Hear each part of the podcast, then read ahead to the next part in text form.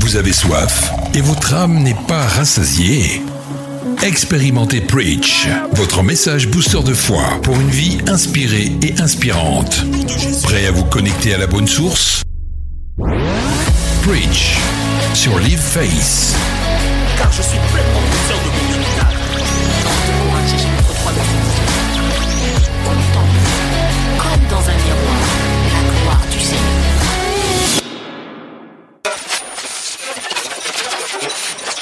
Retour à l'essentiel.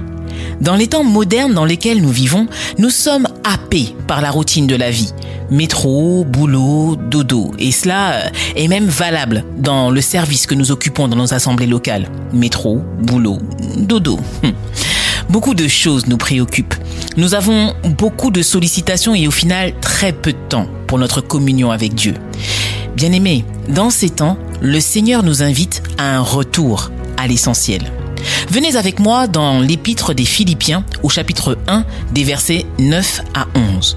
L'apôtre Paul s'exprime et dit ceci. Et voici ce que je demande dans mes prières. C'est que votre amour augmente de plus en plus en connaissance et en pleine intelligence pour que vous puissiez discerner ce qui est essentiel. Ainsi, vous serez purs et irréprochables pour le jour de Christ. Amen.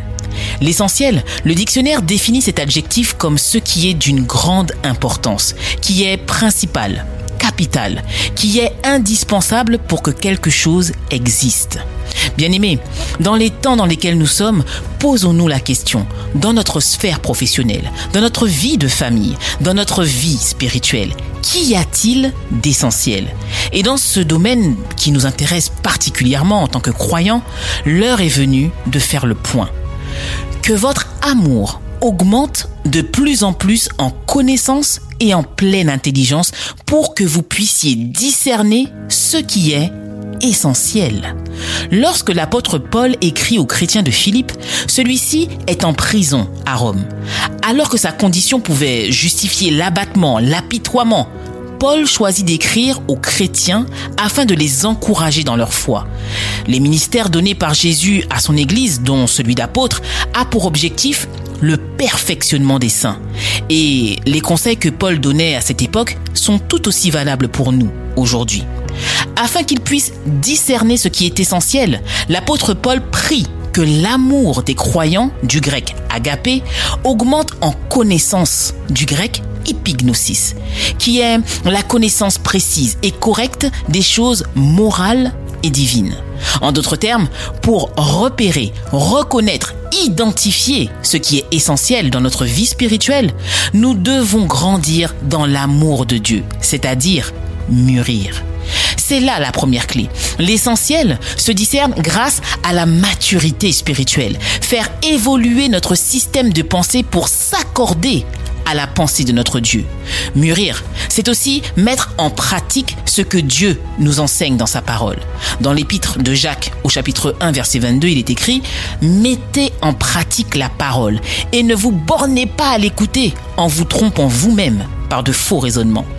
Discerner ce qui plaît à Dieu, c'est aligner ce que nous disons, ce que nous faisons et ce que nous pensons avec ses ordonnances, ses préceptes ou tout simplement sa volonté.